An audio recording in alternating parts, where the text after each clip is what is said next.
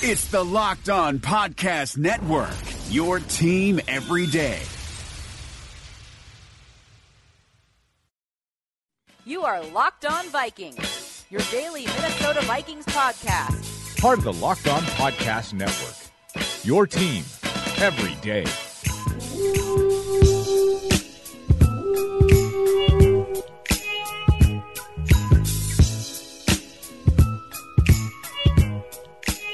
Locked On Vikings on the Locked On Podcast Network. It's Sam and Sage reunited on a Friday at Sam Ekstrom, at Sage Rosenfels 18.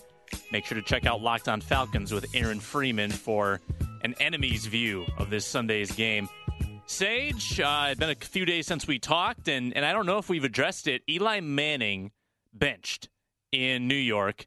Career in New York seems to be done at this point. Writing appears to be on the wall there's not a lot of former teammates I've seen that are very happy about this, having known Eli, and you're you're in that group of guys that have played with him. How does this strike you? Well, I, I think that what is rare about this instance is many times you don't see former players uh, consistently sort of uh, hating on their, you know, the, the, the one of the teams they played for. In, in, particular, the New York Giants. You know, it's it's been said time and time again. It's a classy organization, sort of one of the original NFL teams. Uh, the Mara family, the, T- the Tisch family do things right almost all the time.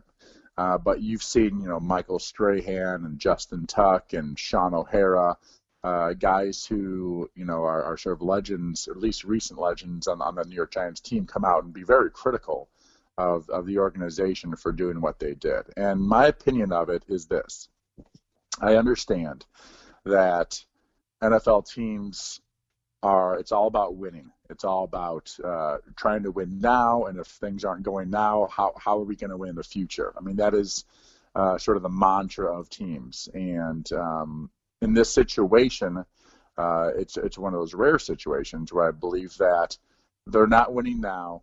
Uh, it's a crappy season. Things are all going to change next season. Yes, they can move on to Geno Smith or or Davis Webb, who's the the drafted third quarterback. But Eli Manning's been there for 210 consecutive starts. Eli Manning has won two Super Bowls. He's been the Super Bowl MVP twice. There's five games left to me, that is a small sacrifice to make uh, to, to sort of do the right thing. Uh, no one's going to remember what happened the next couple games unless somehow Geno Smith turns into Tom Brady, which he won't. Somehow Davis Webb turns into Carson Wentz, which he won't. But we will all remember the fact that Eli Manning, uh, his streak was broken not because of uh, an injury or something like that. It was broken because he got benched for Geno Smith.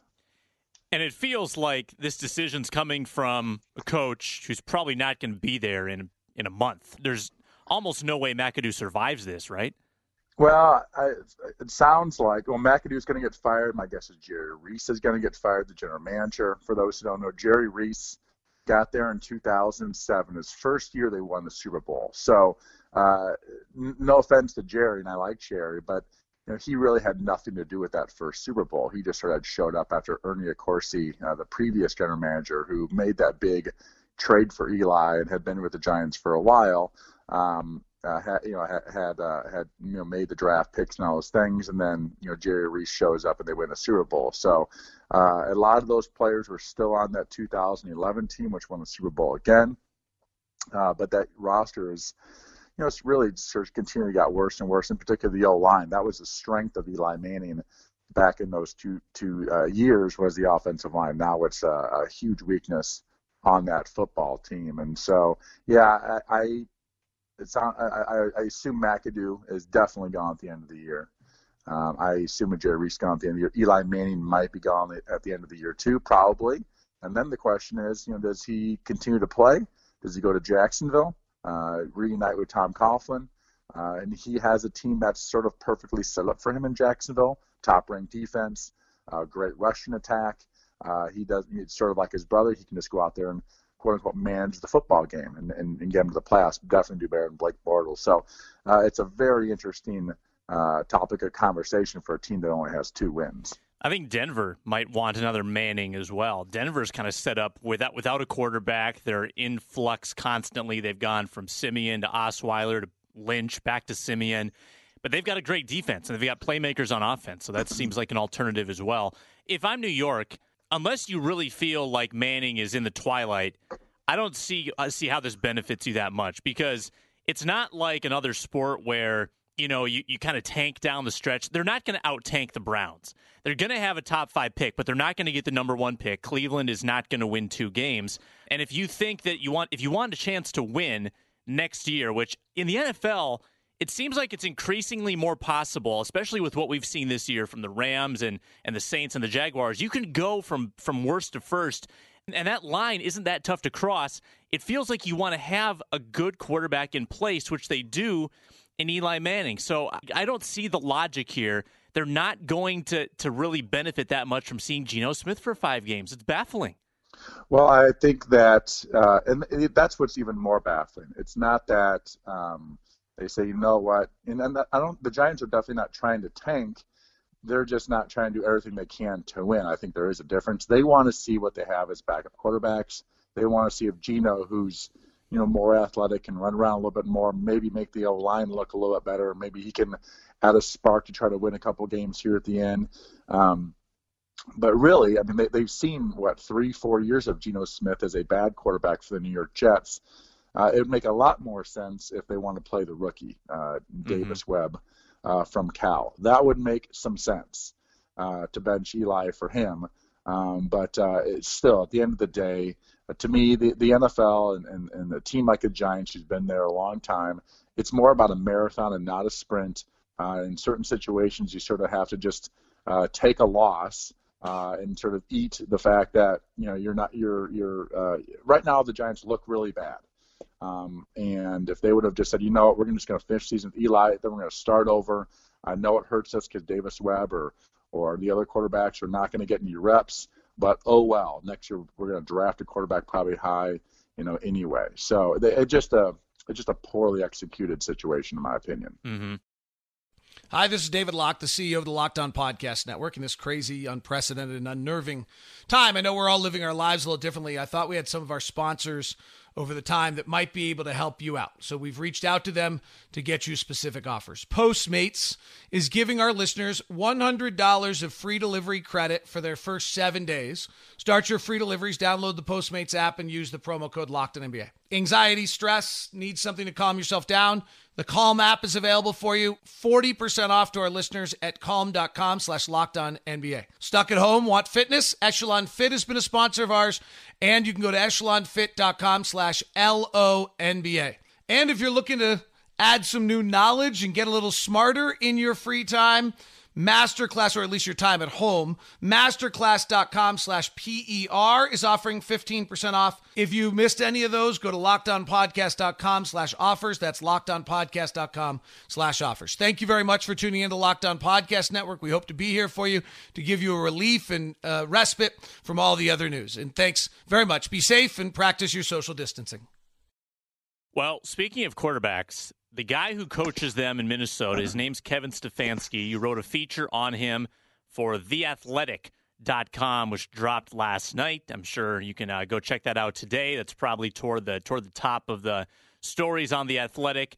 We've talked about Stefanski on this show, and and he deserves a lot of credit for the way he's held the quarterback situation together, not just this year, but last year when it went from Teddy to Bradford, and they got him ready in a flash. I've done some stories on Stefanski in the past. Great guy, very smart. He's coached three or four different positions on offense. If Pat Shurmur, you know, goes off and gets a head coaching offer, for instance, which I think a lot of people are buzzing about right now, do you think Stefanski could be the next in line for that job? Well, I think he should have an opportunity. You know, here's a guy. Uh, Kevin's a really interesting story, and I wrote in the article. You know, I entered that 2009 quarterback room, you know, competing with Tarvaris Jackson. John David Booty was also in the room. Uh, obviously, had Darrell Bevell, the offensive coordinator. Kevin Rogers was our quarterbacks coach, and Kevin Stefanski was, you know, this young guy in the corner uh, who was really in his, you could say, first opportunity coaching. Um, the previous three seasons, he had been Brad Childress as sort of a right hand. I don't want to say right hand man, but you know he did a lot of Brad's you know sort of dirty work. You know, if, for scheduling, for uh, for writing up uh, different things of you know organizing. Uh, travel, these type of things. You know, every head coach sort of has one of these these types of assistants, and Kevin was just doing really anything that needed to be done in the organization but he always wanted to get into coaching and uh, finally got his sort of first coaching gig as a quality control uh, working with the quarterbacks and uh, I think you know he always wanted to be a head coach uh, and in his opinion the the you know best way to do it is to understand quarterbacks first which at some point can make you a coordinator which at some point can make you a head coach so he has really uh, uh, put in his time you know through multiple coaching staffs after Childress left Leslie Frazier comes in after he left. Uh, you know, obviously this, this staff, um, he has he has you know been there the entire time. Four different offensive coordinators, but Rick Spielman and the Wilfs will not let Stefanski go anywhere else. They keep giving him better jobs because he is a very good coach. And uh, you know, so he has gone from quality control, working with the quarterbacks for five years, uh, to I believe running backs and then tight ends, and now quarterbacks the last couple of years. So he, I, I think that actually helps. I think it really does help to uh, be able to see what the issues are from all the angles, from the running back angles, from the tight end angles, which a lot of times are offense. You're working with the offensive line, and uh, he, you would think with those different influences uh, from those different coordinators and head coaches that someday I believe that Kevin Stefanski will be a head coach uh, and before that will be an offensive coordinator somewhere. Well, it does seem preferable, doesn't it, that if you do lose a coordinator in Shurmur who's doing a great, great job, it's logical when things are going well with the offense to hire somebody in house who knows exactly what's been going on. Whereas if your offense has been struggling, scuffling, bottom third of the league, then maybe you inject something new from the outside. But an in house hire would make a lot of sense with the way things are going right now. That's exactly right. You don't want to change up this offense. It's people don't realize it, but they're ranked third in the league uh, in some, some of the biggest categories. They're ranked you know one or two in a couple categories. Uh, you don't want to really change what you're doing, and um, unless somehow Shurmur has you know all the magic going on and, and it's all on Shurmur, which I doubt. Usually it's a mix of good O line coach, uh, you know, good coordinator, good quarterbacks coach, and uh, they, they all sort of get it done. So yeah, the natural progression would be to uh, at least move Kevin. Let, let, let's just say Shurmur moves on uh, and becomes a head coach somewhere. Uh, the natural idea would be uh, to, to make you know Kevin maybe the passing game coordinator and Tony Sparano sort of the, the running game coordinator, and then they sort of work together um, as, as to what plays are called. So, who do you think's the greatest threat to the Vikings in this game on Sunday? Is it the the Coleman Freeman running back tandem, or is it the explosive Julio Jones? That's a good question. You know, Devonta Freeman's a really good player. I, people haven't been talking about this Coleman kid. When you watch him run, you you you literally look. I, I literally watch the TV. I go, "Wow, this kid is an incredible athlete. He is big and he's strong, and he's really really fast. He gets to the edge." and then he gets around the corner and, and he really turns on the Jets. He, he's an incredible athlete. I get very concerned about him. Obviously, you got to stop the run first. If the Vikings struggle to stop the run at all and they have to start bringing their safeties down to that box, you're going to have one-on-one matchup on the outside with Julio Jones, which is not a good place for any any corner to be, uh, even Xavier Rhodes it's weird that I don't even worry that much anymore about prominent wide receivers because there's such a, a, strong track record of Rhodes being able to shut them down, whether he's getting safety help or not. Last time they faced Jones, obviously they did great against him. He's coming off a huge 250 yard game.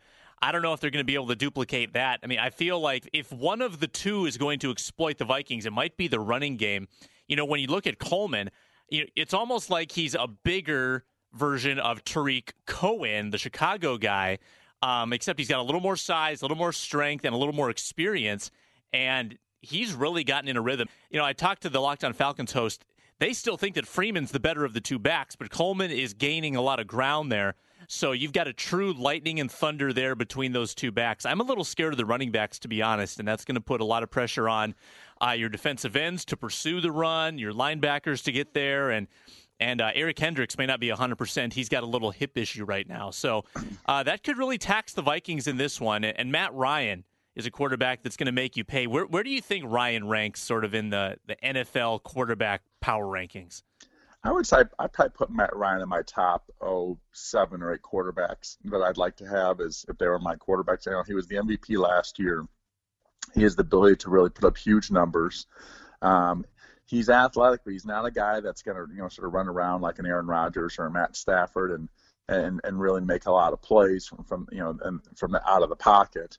But uh, he's got a lot of great weapons around him, so he's a really really good executing quarterback. He's he's accurate. His accuracy has gotten better as this year has gone on, and uh, you know obviously he's paid like like a top quarterback. He's also available all the time. I, I think that after Eli gets benched this weekend, Philip Rivers is going to have the lead, and I believe Matt Ryan is number two uh, as far as consecutive starts. Uh, he has been there since his rookie year. Uh, he plays week in and week out, uh, and he is the face of that Atlanta Falcons franchise.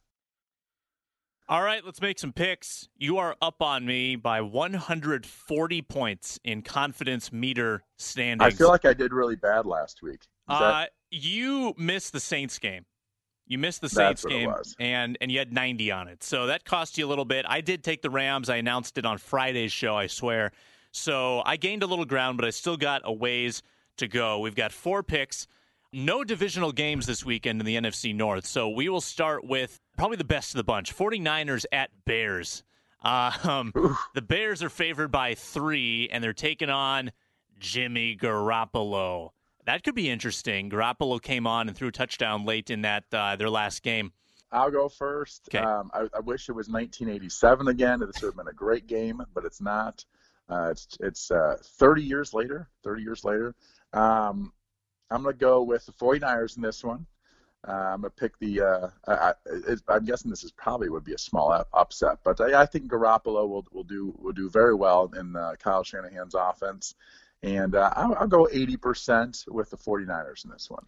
Uh, I was hoping you'd take the Bears because I was all over Garoppolo. I was gonna I was gonna swipe one on you, but I also want uh, San Francisco. I want 75 on the Niners. That's new energy. That's an injection of, of some fresh blood. Maybe they get a boost from that. I'm to put 75 on that. Then we'll go to Buccaneers at Packers. Green Bay has to win out, and it seems like every third year they're in this position and somehow they pull it off. Granted, they had Aaron Rodgers those years. So, can they win this game and keep their playoff hopes, however dim, alive?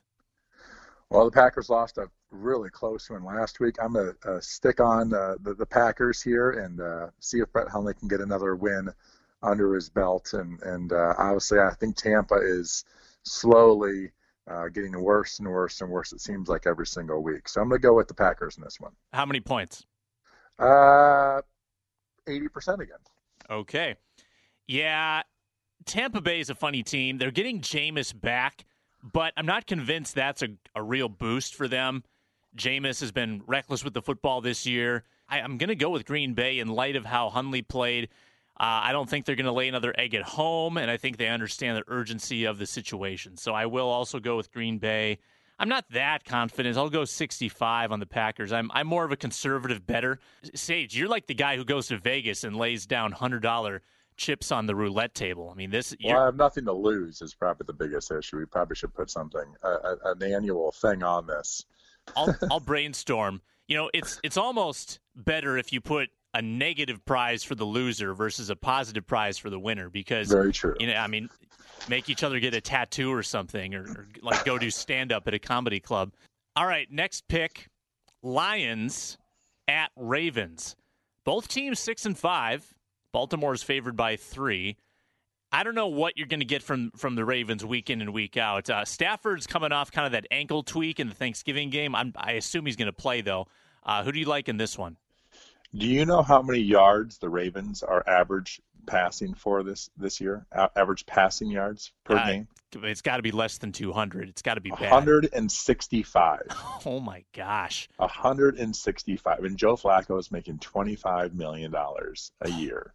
Uh, yeah, I, I the Ravens, I, I'm just not not a big fan. Their defense is very good, but I'm gonna go with the the uh, Detroit Lions in this game. They're they're they're both fighting for the playoffs. Should be a good game actually, but I'm gonna go with the Lions in this one. I will take Baltimore because I like their defense, as you mentioned. I don't think Stafford's going to be able to move very much. That was not a, that was not a good ankle sprain that he experienced, and sometimes those things can get more debilitating uh, the week after once this, you, you kind of had the swelling and the soreness act up. Dr. Sam over here, but I'm I'm going to go with uh, Baltimore in this game. I think they get the win uh, in a close one. And I'm how many points did you put on that? Did you say? Uh, I'll go 80 again. 80. Okay, you're just rolling with 80s. I'm going to go with 70. And now the Vikings and Falcons. The Falcons are favored by three in this game at the Mercedes Benz Stadium, their new palace.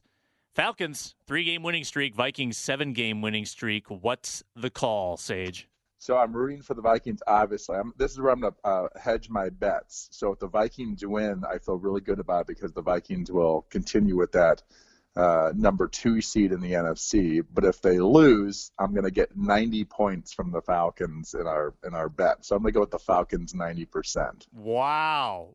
I was also going to go with the Falcons. I think the Vikings are undefeated this year when I pick against them. The record keepers who listen to the show every week can go back and check. But I'm also going to go with Atlanta.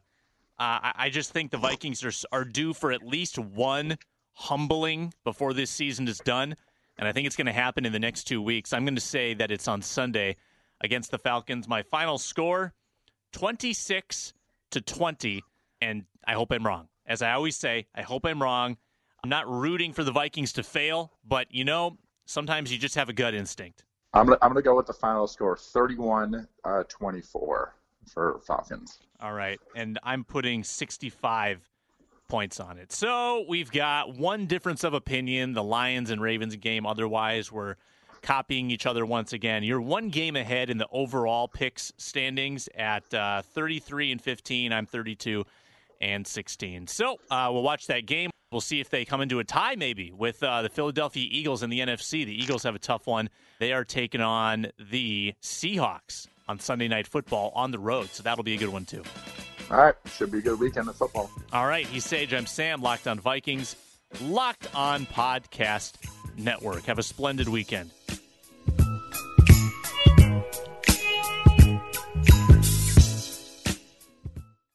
Hey, Locked On Minnesota listeners.